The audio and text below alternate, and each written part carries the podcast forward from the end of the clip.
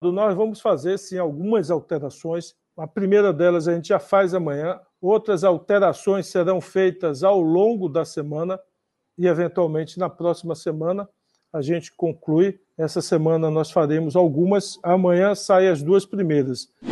Demorou, mas chegou. A reforma administrativa do governo do estado, que havia sido prometida ainda em 2020, finalmente começou a sair nessa semana. O nosso vice-governador João Leão que hoje está na Secretaria de Desenvolvimento Econômico, ele muda para a Secretaria do Planejamento.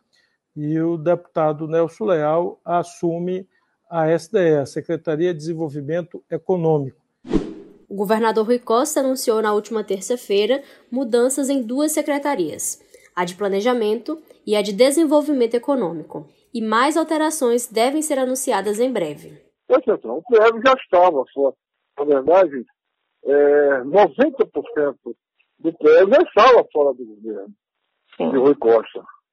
Só tinha ó, 10% que era da Rocha, com alguns cargos dentro do Ministério da, da, da Secretaria da FETU. E ele agora tirou é, o resto, vai tirar, não tirou ainda. Anunciou que vai tirar. Então, só quem perde foi o prédio que perde. Porque Deus é coisa não.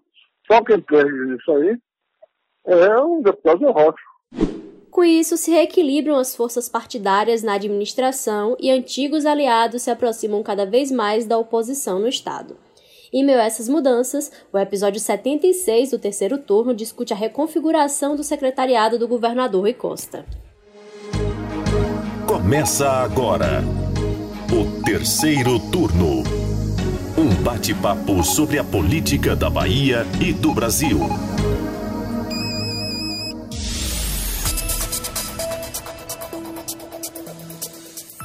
Eu sou Jade Coelho e junto comigo na gravação remota do podcast de política do Bahia Notícias, os repórteres do site Ailma Teixeira. Oi, oi. E Bruno Luiz. Oi, gente.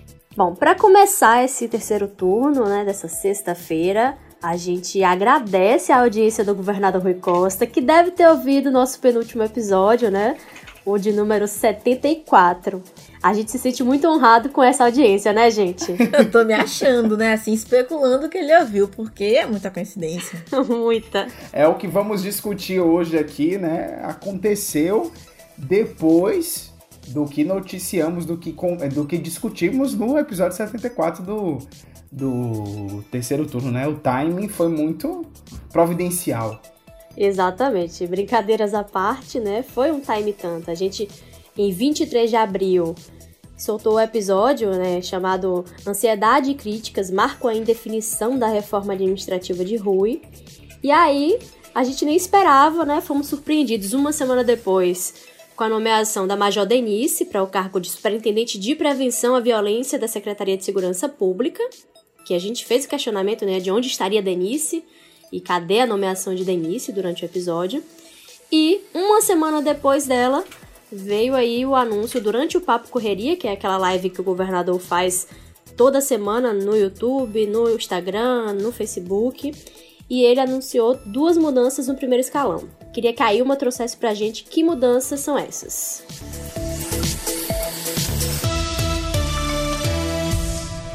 Já de primeiro, voltando para a Major Denise, né? Logo após a eleição, ano passado, ela chegou a ser especulada para assumir a Casa Civil, a Secretaria de Políticas para as Mulheres e também a CETRI, que é a Secretaria de Trabalho, Emprego e Renda.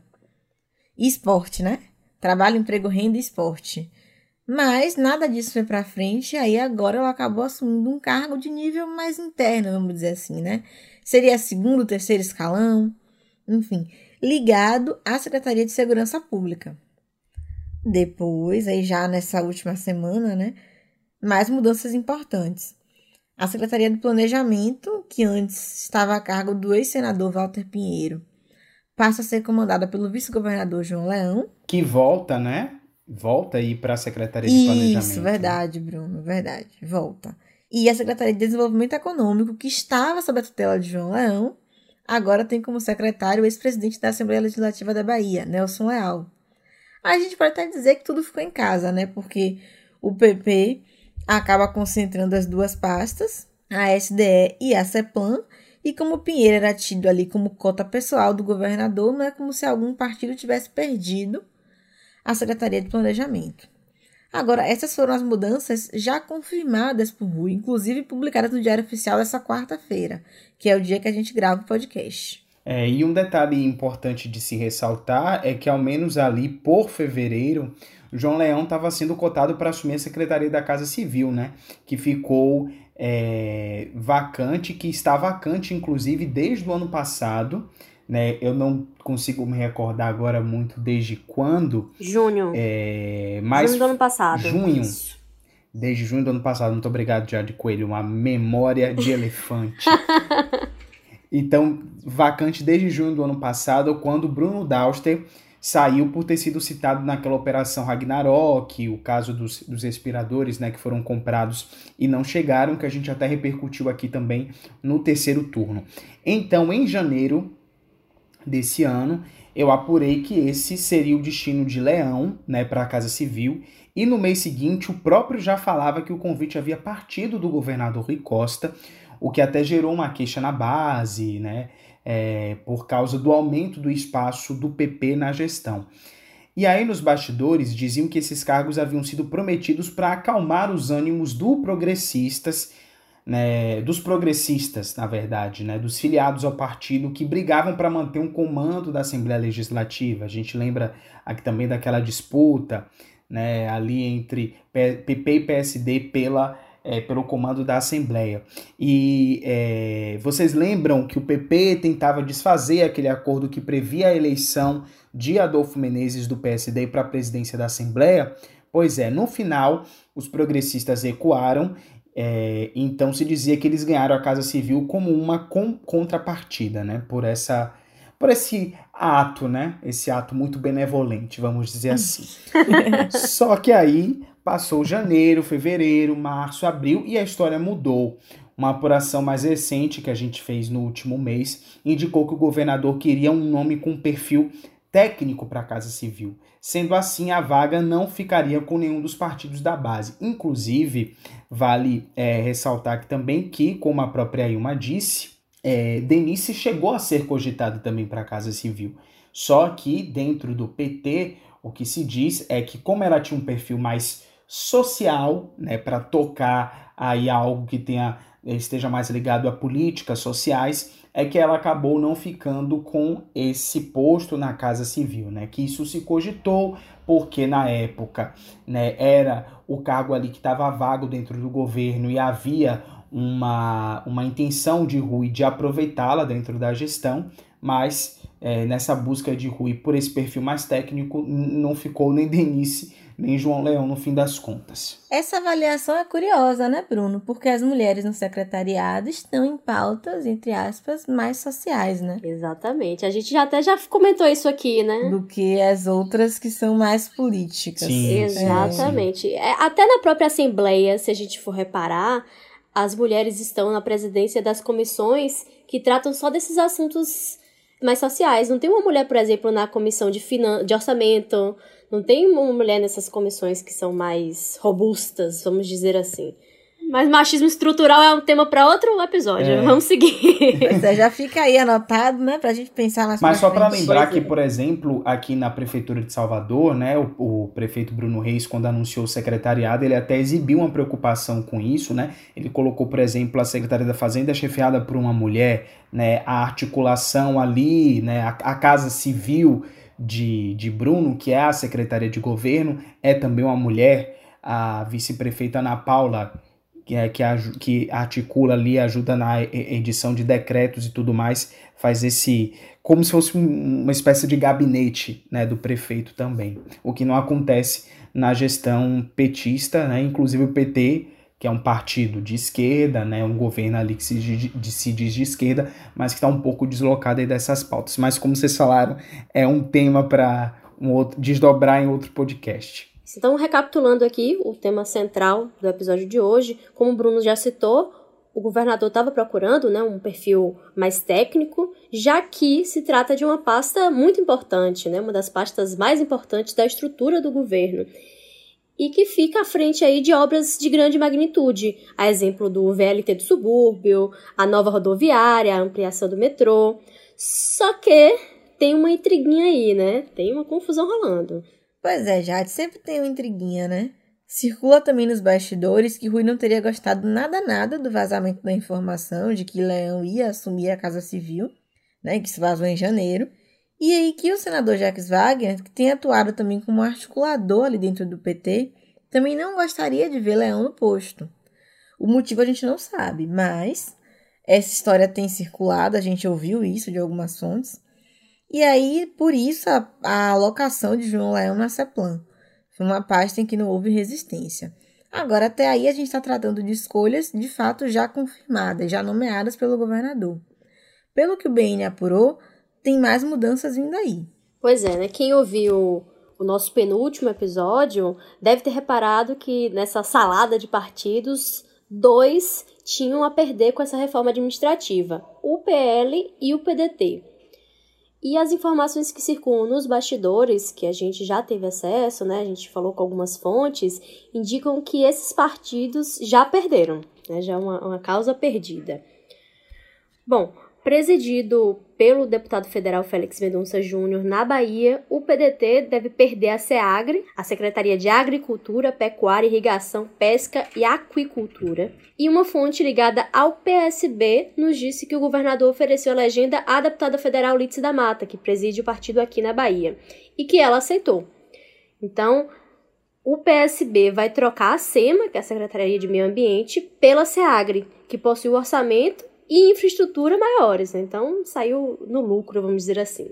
Jade, eu até queria uh, citar um. Eu estava conversando hoje com o nome do, do PSB e aí é, perguntei né, sobre talvez se trocar a, é, a SEMA pela SEAGRE não poderia ser seis por meia dúzia, ou se o partido não, me, não mereceria mais espaço dentro da gestão, porque indicou né, a vice de Major Denise em 2020 aqui em Salvador, né, a, a deputada estadual Fabiola Mansur. E aí o que é, essa, esse nome do PSB me disse é que a, a troca de SEMA por SEAGRE é porque a SEAGRE é menos pior que a SEMA é um órgão que a SEMA é um órgão muito burocrático, que não dá muito para se fazer política, por exemplo, para levar prefeito, o deputado levar um prefeito para reivindicar alguma coisa. Né? O que é que um, um, um, prefeito vai reivindicar junto assim à SEMA? Inclusive, o que, o que essa fonte me falou foi que desde que o PSB assumiu a SEMA, ele só conseguiu levar um prefeito para falar de uma lagoa que tava dando um problema no município dele. então. Ai, gente, é bom, a SEAGRE permite, possibilita isso, né? Porque querendo ou não, a agricultura, você consegue dialogar com muitos prefeitos do interior do estado. Então, por esse ponto, não acho que seja assim uma troca tão ínfima, né? É, Eu acho sim. que pode ser uma coisa positiva para o PSB. E dialoga também com esse setor produtivo também, né? A agropecuária e tudo mais, que é como diz a Globo, né? Agro é tech, agro é pop, agro é tudo. Né? ai, ai. Pois é. E só para fechar esse assunto da SEAGRE aqui, né? O que que a gente apurou? De que João Carlos, que já está à frente da SEMA, se confirmada o PSB com a SEAGRE, ele vai ser nomeado o secretário da SEAGRE. Então ele segue secretário, por mais que a pasta que tenha aí essa mudança de comando na pasta. Só vai mudar de escritório, né? Ele continua na mesma Exatamente. posição. Quanto ao PDT, que sai perdendo nessa troca, restou, por enquanto, a Junta Comercial da Bahia. Mas esse por enquanto é importante porque partido está perdendo espaço, está mais próximo do grupo de oposição a nível estadual, então a gente ainda não, não pode dizer que eles vão manter de fato essa, essa indicação.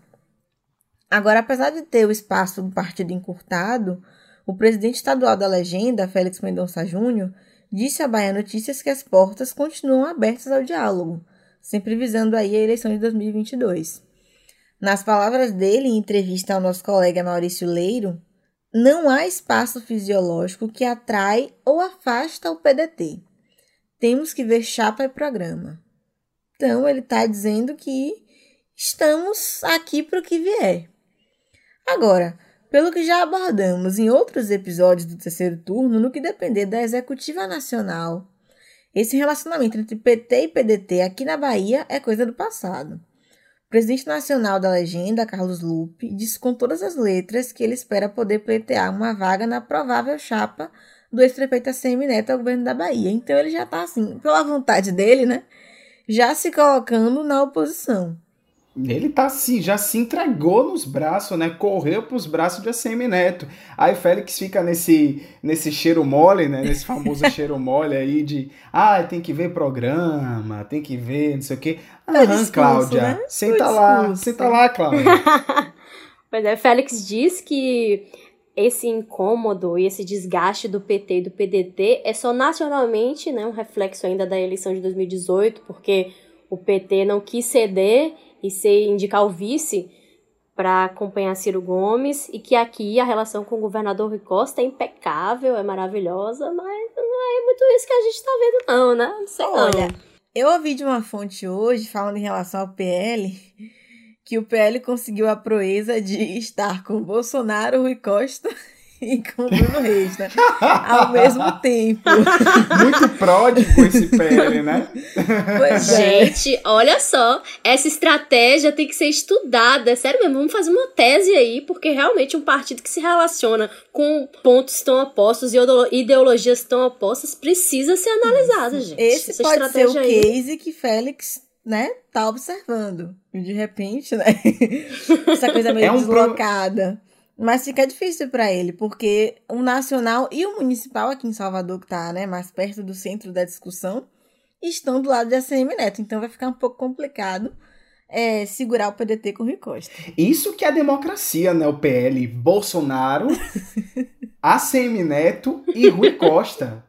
E isso, isso realmente é uma frente ampla. O PL conseguiu fazer uma, a frente ampla, que tá todo mundo dizendo, o PL conseguiu fazer e ainda com Bolsonaro. Como a gente chama isso? Porque é, porque se chama quando é Bolsonaro e, e Rui, a gente chama de Bolso Rui. E quando são os três, como é que a gente chama? A gente precisa pensar na nomenclatura. Eu posso gente. dizer, mas depois que a gente acabar o programa. No ar, melhor não.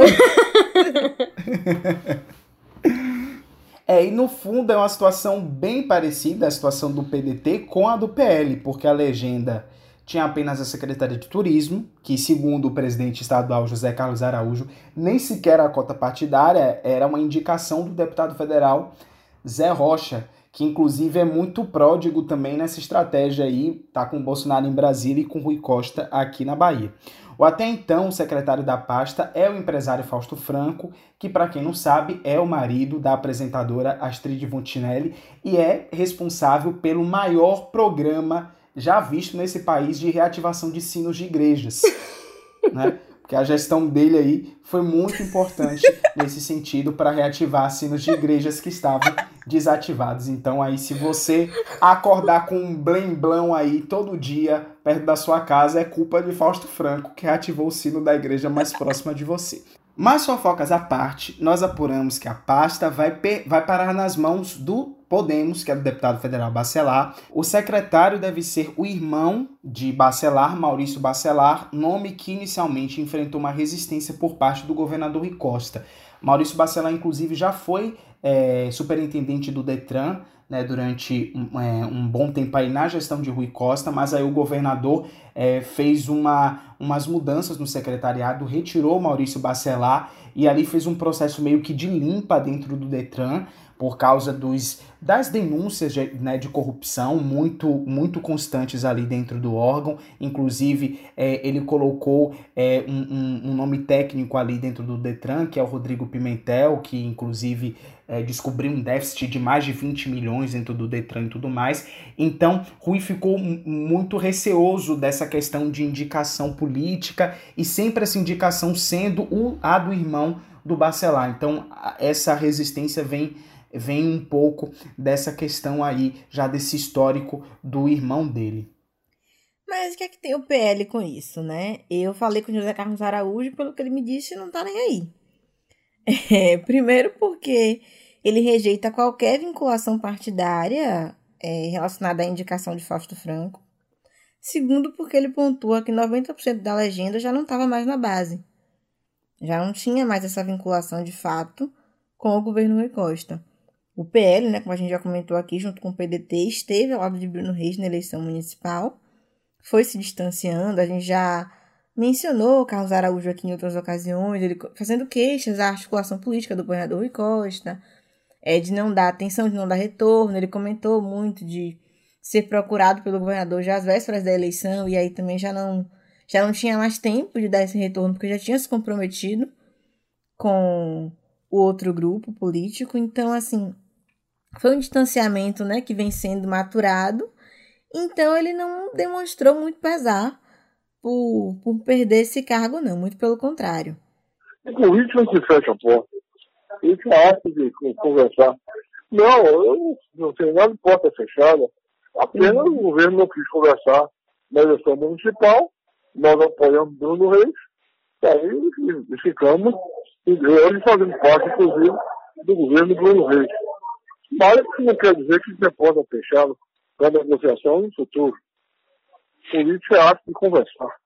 Agora sim, de qualquer forma, né, assim como Félix Mendonça, ele ponderou que as portas não estão fechadas para uma reaproximação, já que daqui até 2022 ainda tem muito chão para andar.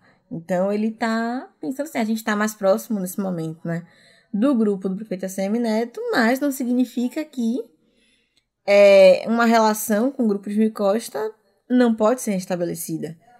As portas estão abertas aí para que se conversem, enfim, e decidam os caminhos que cada um vai trilhar para a próxima eleição. Mas e o PT, Bruno? É, o PT também tá tá aí também nesse no, no radar dessas mudanças, né? O partido do governador. Eu conversei hoje com é, duas fontes, né, uma delas ali aliada ao governador, mas que acompanha essas negociações, e outra do próprio PT, que nos disse que o secretário Carlos Martins, que atualmente está na Secretaria de Justiça e Direitos Humanos, deve ir para a SEMA, a pasta do meio ambiente, que deve ficar vaga ali porque o PSB, como a gente disse, muito provavelmente vai para a Secretaria de Agricultura. E tem outras mudanças que são esperadas nas pastas de justiça, claro, e, e, e direitos humanos, porque Carlos Martins deve sair, né? Isso. E não há aí, pelo que eu apurei, perspectiva dessa secretaria ficar com outro partido. O PT deve indicar o substituto. E ainda tem a Secretaria de Desenvolvimento Rural, que hoje está sob a tutela do deputado federal licenciado Josias Gomes. Nessa secretaria pode ter mudança também. A gente só não sabe como é que está essa questão dos nomes ainda. E o governador ali, ao que parece, está querendo dar uma oxigenada na gestão, né? fazer uma mudança ali de perfis, testar outros perfis nas, sec nas secretarias. Vamos ver como é que vai ser. Carlos Martins acaba funcionando meio como um coringa também, né? Da gestão de Rui, já foi, já foi é, é, é, secretário de Fazenda, secretário de Justiça, enfim, já assumiu várias funções ali. Então tem esse tem essa coisa assim da missão, né? Olha, tô precisando de você nesse espaço, você vai para ele. Então, meio o que o Carlos Martins acaba fazendo ali. E tem uma outra coisa também, né, que é, a, a, antecipando um pouco né, o cenário já para 2022, o PT quer lançar Major Denise né, ex-candidata em 2020 aqui em Salvador para deputada, que, que ela seja candidata a deputada nas eleições do ano que vem. Ainda não se sabe se candidata a deputada federal ou deputada estadual.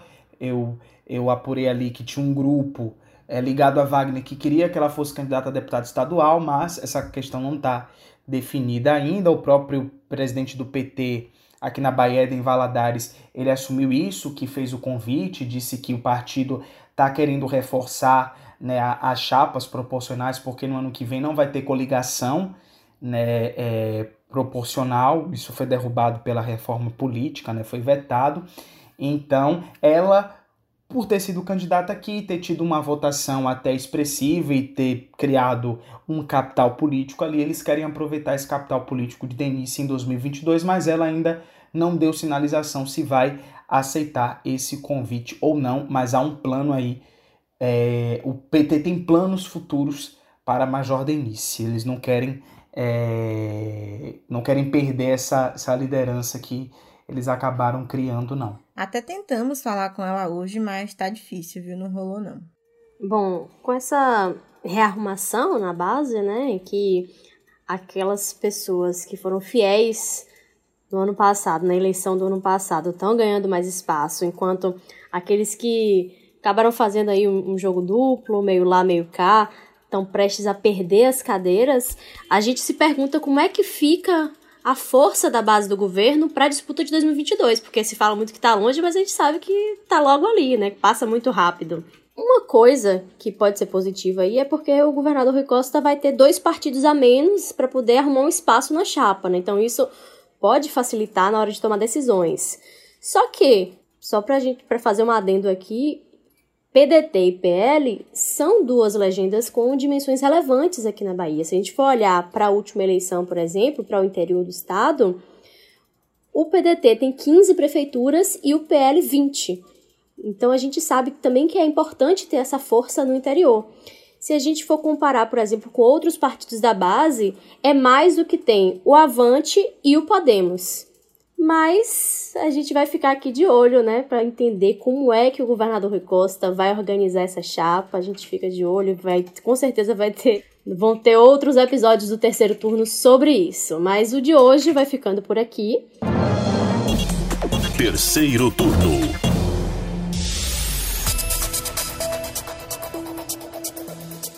Muito obrigada a você que ouviu o episódio. Muito obrigada a Ilma e Bruno pela companhia mais uma vez, pela parceria. Até a semana que vem. Até mais, Jade. Até a semana que vem, pessoal. A gente está sempre interessado em saber o que, que você achou do terceiro turno, então manda uma mensagem para o Twitter do Bahia Notícias ou para qualquer outra rede social usando a hashtag Terceiro Turno BN. O programa é gravado das nossas casas e tem a apresentação dos repórteres Jade Coelho, Bruno Luiz e Ailma Teixeira. Os áudios utilizados são do Bahia Notícias e das redes sociais do governo da Bahia. A edição de som é de Paulo Vitor Nadal e o roteiro de Ailma Teixeira. Você ouviu o terceiro turno, o seu podcast semanal sobre a política da Bahia e do Brasil.